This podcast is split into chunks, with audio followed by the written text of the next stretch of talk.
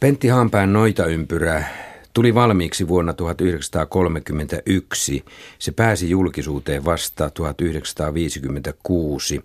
Voisiko kolmesta kirjasta vetää pitkän ja yksinkertaistavan linjan siitä, mitä metsä on merkinnyt meille suomalaisille, jos Ilmari Kianon punainen viiva vuodelta 1909, Pentti Haanpään Noita-ympyrä on 30-luvun kirja ja Anni Kytömäki sinun kirjasi Kultarinta vuodelta 2014. Löydätkö tästä jonkinlaista punaista lankaa tai vihreää lankaa?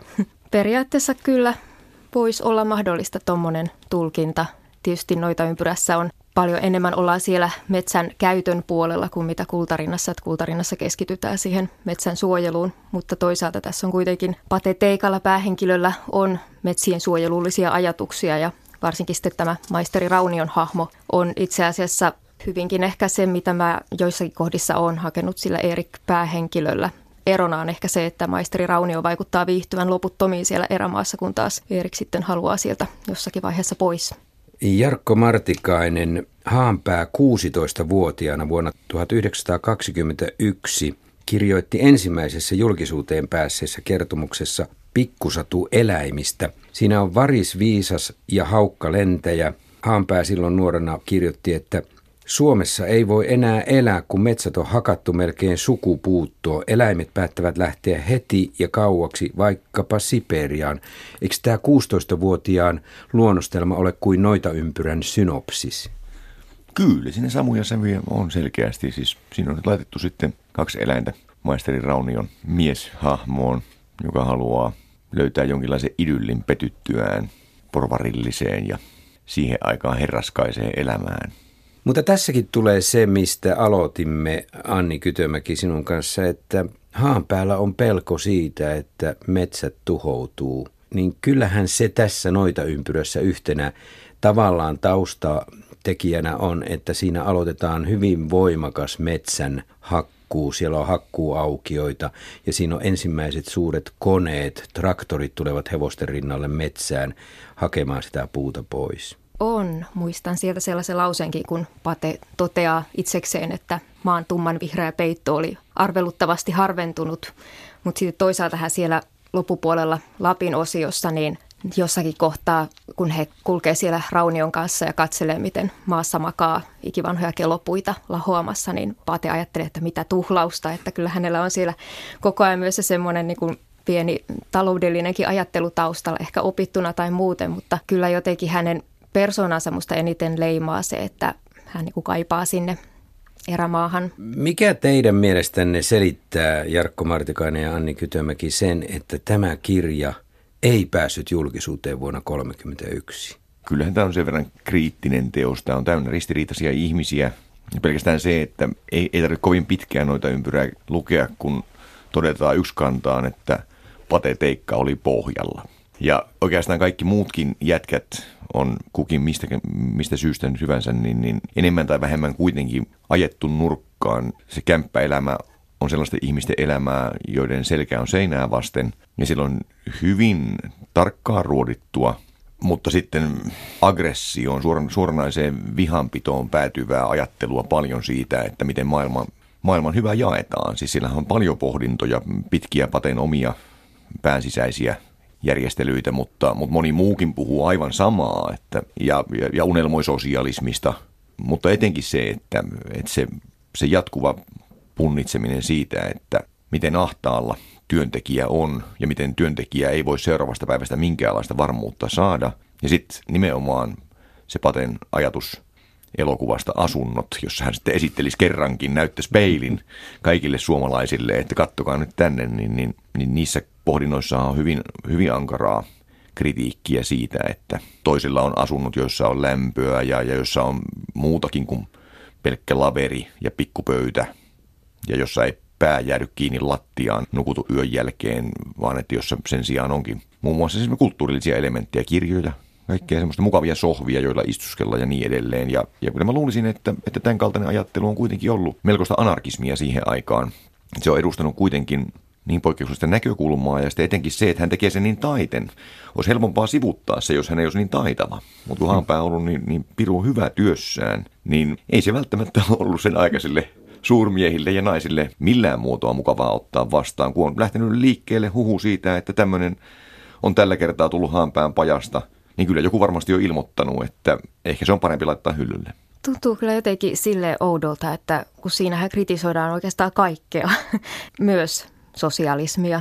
Että onko sitten joku ensimmäinen kustantajaehdokas lukenut sen jotenkin huonosti ja lähtenyt levittämään sitten huhua, mutta Patehan nimenomaan on hahmo, joka kuuntelee kaikkia, mutta ei usko ketään. Ja se tulee musta ihan loppuun asti siinä hyvin esille, että myös hänen loppuratkaisunsa perustellaan jotenkin objektiivisesti, eikä sillä, että nyt hän loikkasi Neuvostoliittoon, jossa on parempi maailma, vaan, vaan hyvin sillä jotenkin järkiperäisesti, että tämä oli ainoa vaihtoehto. Mutta sekin liittyy aikaan, nimittäin 20-30-luvulla aika lailla eh, suomalaisia meni rajan yli. Se oli yksi ilmiö, ei siinäkään tavallaan ollut mitään haanpään keksimää asiaa. Mm. Minä en oikein pysty näkemään tätä sillä tavalla kapitalismikriittisenä, sosialismin ylistämisenä, vaan juuri kuten Anni sanoit, että siinä kritisoitiin sosialismiakin – ja sitten tässä on tavattoman paljon raamattu viitteitä, toisiksi eniten Haanpään kirjoista. Niin tämä poliittisuus sinänsä ei minun mielestä voi olla hylkäämisen päätös, mutta tuohon aikaan kesällä 30 Helsingissä järjestettiin suuri kommunismin vastainen talonpoikaismarssi.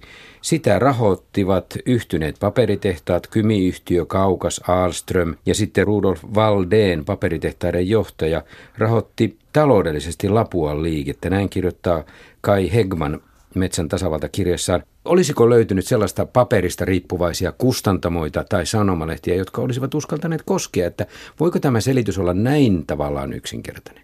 No saattaa se noinkin olla. Ja on se niinkin tietysti, että ton kaltainen ajattelu, mä en oikeastaan niin näe sitä tosiaankaan minäkään niin kuin poliittisena kysymyksenä. Mä näen se oikeastaan, niin kun yksilö ääni on niin poikkeuksellinen ja niin vahva.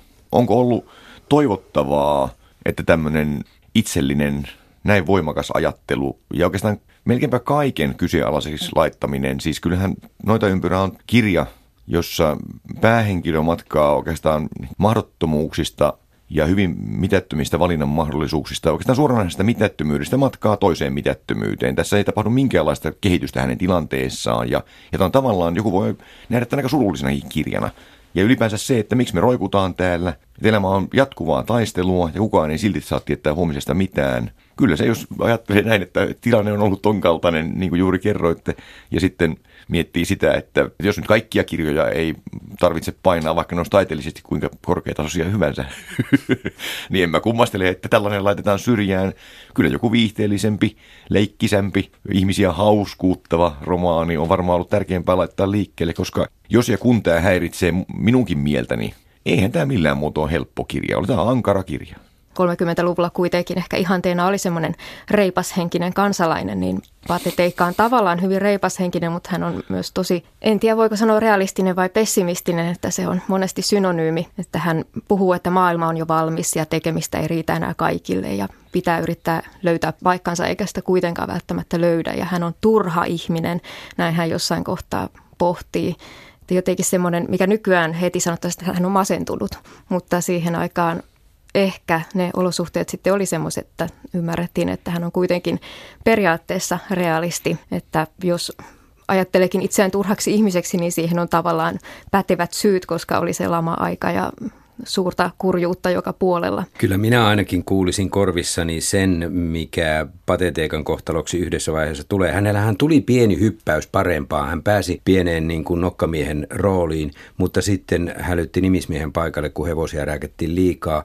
Niin firman johtaja, kun tuli paikalle, niin hän syytti pateteikkaa siitä, että tämä on epälojaali firmalle – se on kyllä aika paha paikka mm. ja tulee jollain tavalla niin kuin nykyaika mieleen, jos omasta yhtiöstäsi kerrot jotain huonoa. Kyllä lähtö tulee ihan alta yksikön, ihan varmaan. Löysittekö jotain sellaisia muita asioita, jotka toivat tämän noita ympyrän nykyaikaa? No löysin ehdottomasti. Siis Paten loistava keksintö. Pate on kuitenkin ajatteleva ihminen ja nimenomaan se tukiuitto koneen keksiminen ja sen järjestelmän helpottaminen jonka hän ensin ajattelee lyhytnäköisesti kookkaanakin plusmerkkinä mutta pian käykin ilmi, että ei tarvita enää kuin kuudennes tai korkeintaan viidennes työntekijöitä hoitamaan sitä työtä, mikä vielä vuotta aiemmin vaati kymmeniä miehiä, ja hän joutuu epäsuosioon monien työkaverittensa kanssa, ja hän ei kuitenkaan saa minkäänlaista rahallista hyötyä tästä. Firma hyötyy, kyllä hän ei hyödy. Kyllä se kuulostaa hyvin arkiselta, että ihminen antaa kaikkensa koneistolle, mutta sinä päivänä, kun se menee pyytämään sitten koneiston johtajalta, että no nyt kun minä tein näin hyvin. Niin bonukset tänne. Niin, niin kai minä bonuksia saan, mutta just niin kuin tässäkin usein puhutaan, siis tässä on osakkeen omistaja, on yhdyssana, joka toistuu noita ympyrissä tuon tuosta. Ja Pate hyvin happamasti miettii sitä, että osakkeenomistajat tekemättä yhtään mitään, liho rahoineen ja jätkät ei kun painaa ja luteitten syömiä. Siellä on, kuvataan tarkkaan sadat tuhannet luteet, jotka mm. ö- öisin siellä kylmissä kämpissä heitä tosiaan pitävät hereillä ja raavituttavat miehiä. Mä joudun lukiessa koko ajan muistuttaa itselleni, että tämä on kirjoitettu 86 vuotta sitten, että jotenkin tuntui hyvin tutulta monessa kohtaa ja nimenomaan tämä automatisaation vaikutukset siihen, että ihmiset menettää työtään ja sehän alkoi silloin kehrujennystä aikoinaan. Anni Kytömäki ja Jarkko Martikainen, käydään näitä henkilöitä läpi jollain tavalla. Pateteikka on jo mainittu useamman kerran. Lukuhullu täky, pastori, Simpson ja Raunio. Minkälaisia ajanhenkilöitä nämä oikein ovat teille? Ehkä lukuhullu täky on jollakin lailla mun ehkä lempihahmoni, että jotenkin semmoinen suurta sympatiaa herättävä aatteen soturi, joka lukee paljon ja on hirveän fiksu ja sitten erämaan yksinäisyydessä sekoaa. Että varmaan se on semmoinen kohtalo, joka monelle nykyäänkin käy, mutta se erämaa saattaa olla sitten vaikka kerrostaloyksiö tai joku muu tämmöinen yksinäisyyden kehto, mitä nykyajassa on sitten erämaan tilalla. Ja sitten maisteri Raunio myös sivilisaatiokritiikissään on kyllä mulle myös hyvin tuttu hahmo. Mutta onko tässä kirjassa tavallaan sellaisia laboratorionomaisia ajattelun testauspaikkoja. Ensin tämä savottatyö metsien keskellä ja kun se ei tuota pateteikalle sitä tyydytystä ja sitten se vetäytyminen Lapi erämaahan luonnon keskelle, että jos se elämä siellä olisi. Siinä välivaiheessa on se kohtuullisen rikkaassa maalaistalossa eläminen, mutta sekään ei tunnu oikealta. Pateteikka ajattelee, että tämä voisi olla oikeaa elämää, mutta ei ole. Ja sitten on tämä pakeneminen luontoon – ja kun sekään ei toimi, niin sitten kävellään raja yli Neuvostoliittoon. Niin tavallaan sellaisia pelkistettyjä tilanteita, missä pateteikka miettii, minkälainen oikea elämä olisi, jota olisi hyvä elää. Siis mä tulkitsen, että nämä kaikki on niin noita ympyröitä, että hän menee tiettyyn tilaan tai toimii tietyllä tavalla aikansa ja sitten toteaa, että tämä ei ole se paikka, missä se onnellisuus löytyy tai edes tyytyväisyys ja sitten palaa ikään kuin alkuun ja aloittaa uudestaan ja sitten taas törmää samaan. Että semmoinen ehkä jonkunlainen, en tiedä voiko sanoa modernin ihmisen loputon onnellisuuden tavoittelu, mikä ei sitten kuitenkaan tuota tulosta, että kun odotukset on ehkä jotenkin liian korkealla ja ei sitten tyydy siihen, että elämä on ehkä vaan olemista. Nimenomaan, siis mä ajattelen sen niin, että, että moderni pateteikkahan voisi olla vaikka, mutta sehän vaatisi rahaa, mutta, mutta vaikka kauneusleikkauksiin hurahtava mies joka, joka on tyytymätön ulkonäköönsä, jonka, jonka sisäinen ristiriita on niin syvä, että hänen täytyisi prepata itseään. Siis meillä on Yhdysvalloissa esimerkiksi Michael Jackson-malli esimerkkinä, että, että satojen leikkausten mies. Ja, ja Patea Riivas nimenomaan jonkinlainen eksistenssiprobleema. Hän, hän ei oikein pystynyt millään muotoa hyväksymään sitä niin omaa paikkaansa maailmassa. Ja, ja kyllähän, kyllähän Pate on siis hyvin traaginen hahmo just tässä mielessä, että, että, että moni No vaikka lukuhullutäkyhän on esimerkki ihmisestä, jolla on selkeä päämäärä, se on se parempi maailma, tasa-arvoinen maailma, mikä vielä koittaa. Hän on varma siitä, että semmoinen vielä saadaan. Ja sitten on paljon helpompaa ihmisillä olla. Patehan on näidenkin suhteen hyvin kriittinen ja, ja, ja Paten levottomuus, siis mehän unohdettiin vielä nyt tämä uittovaihe noista äskeisestä vaiheista, että ensin on kämppäelämää ja on uittoelämää ja, ja on tosiaan sitä yritystä ja sitä romanssikin vielä. Siinähän olisi hyviä mahdollisuuksia, kun hän löytää Irtaantua naisen. noita ympyrästä. Irtaantua mm, noita mm. ympyrästä, mutta, mutta jostain syystä se, se naisenkaan lämpö, mitä, mitä Haanpää kuvaa niin mainiosti ja, ja kaikki ne lupaukset ja se tietty herkullisuus, mikä syntyy siinä vaiheessa, kun ihmiset on jo rakastumaisillaan, mutta sillekin Pate kääntää selkänsä. Että kyllähän Pate on, on hyvin traaginen hahmo. Siinäkin mielessä on vaikea ymmärtää tämän kirjan kieltäminen, koska, koska tavallaan se vika lainausmerkeissä on siinä yksilössä. Lukuhullu täkyssä hän sekoaa tai pateteikassa, että hän on itse näiden ajatusten vanki. Ei tässä niin hyökätä pelkästään järjestelmää vastaan, että ihmetyttää, että se on, se on aikanaan kielletty. Mutta ihmettelin itse lukiessa, miksi Haanpää etsii kansainvälisen talouden ongelmille ikään kuin ratkaisua luonnosta tai yhdistää jollain tavalla luonnon kautta selittämisen tai, tai sairauden kautta selittämisen. Että, se on, että talousjärjestelmä on sairas, ikään kuin se olisi lääketieteellinen ongelma. Mm. Tässä oli siis aivan mahtavia luonnontieteellisiä kuvauksia paikka paikka. Esimerkiksi just tämä herra, joka antoi Patelle potkut, niin Patihan kuvaa sitä niin, että puhelinlankoja pitkin meni hermosolujen viesti sinne keskuslaitokseen ja sieltä tuli sitten valkosolu rypäs häntä bakteeria työntämään pois elimistöstä ja vähän yritin selvitellä, mutta siis Haanpää ilmeisesti ei ole mitenkään biologiaa opiskellut, että kirjaopistossa opiskeli filosofiaa ja englantia, mutta ilmeisesti oli sitten aika hyvin lukenut kyllä itse kaikkea luontoon liittyvää, koska oli monenlaisia vertauksia luontoon ja luonnontieteisiin ja musta tosi osuvia. Mulle se on tavallaan siis loogista ajattelua kaikessa semmoisessa mm, suoruudessaan ja, ja tavallaan piittaamattomuudessaan, että Pate haluaa ratkaista asioita ja toivoo niin vimmatusti, että, että maailmanjärjestys voisi toimia yhtä puhtaalla ja suoralla ja myös korjaavalla tavalla kuin luonto.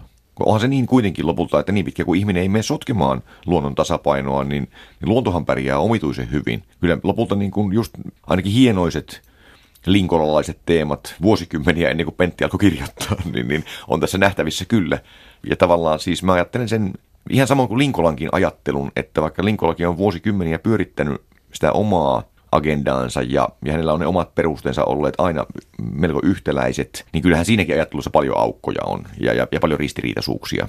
Mä ajattelen tämän ihan ihmisyytenä yksinkertaisesti. Me ollaan ihmisiä. Ehkä, ehkä niin kuin pää halunnut vaan sen takia suoria joitain vähän mutkaisia linjoja, että hän, hän kertoo ihmisistä. Niin, onko tämä ihmiskuva tässä tavallaan lainausmerkissä liian synkkä? Mä en näe sitä ajan oloihin liian synkkänä. Mä näen sen hyvin samantyyppisenä itse asiassa kuin, kuin aika tuoreeltaan lukemani saman vuoden venäläisteoksen Aleksander Kuprinin Kuopan, joka kertoo ilotaloyhteisöistä. Jos tässä kuvattaisiin niitä herroja, joita Patekin miettii välillä niissä lämpimissä taloissaan jossain Helsingissä ja joilla on kulttuuria ja, ja mukavaa keskenään ja laseissa on jotain muuta kuin pelkkää vettä, niin se olisi varmaan ihan toisenlainen kirja. Patehan tässä jossakin kohtaa itsekin toteaa, että tämmöinen realismi saattaa mennä liiankin pitkälle. Oliko se just tämä Stonki, joka puhuu siitä, että hän sisaruksineen oli päättänyt, että he eivät lisäänny, että hän oli tosi vihainen siitä, että vanhemmat oli huvitelleet hänen kustannuksaan, koska elämä oli sitten niin kamalaa, kun siinä joutui. Niin siinä kohtaa Pate toteaa, että toi on kyllä juuri oikea ajatus, mutta jotenkin tuntuu jo vähän pahalta. Anni Kytömäki ja Jarkko Martikainen, onko ollut Suomen kirjallisuuden historian pahin rikos, ettei noita ympyrää kustannettu vuonna 1931? En tunne ehkä ihan riittävän tarkasti sitä kirjallisuuden historiaa voidakseni lausua ihan tuomiota. Niin, mutta kyllä se nyt noita ympyrän luettua tässä just hiljattain, niin tällä hetkellä ainakin tuntuu siltä, että olisi ainakin suurimpia epäkohtia. Aivan samat sanat, mäkään en osaa sanoa ihan ylimpänä tuomarina, että tämä nyt on se suurin rikos. 25 vuotta, 26 vuotta tätä pidettiin hyllyllä. Mutta siis tämä on niin ajankohtainen nytkin, että jos joku kirjoittaisi mitään vastaavaa näinä päivinä ja se laitettaisiin syrjään – niin kyllä se suuri typeryys olisi. Ainahan on tärkeää kuitenkin tutkia sitä, että miksi me ollaan täällä ja yrittää miettiä ihmisarvoa ja, ja sitä, miten hyvää jaetaan. Ja silloin kun se tehdään näin taiteen, niin kuin tässä kirjassa, kuvataan niin kuin näin seikkaperäisesti, hyvällä tavalla häiritsevästi ja kirjallisesti näin korkeatasoisesti, niin, niin kyllä se olisi häpeä laittaa tämmöinen hyllylle.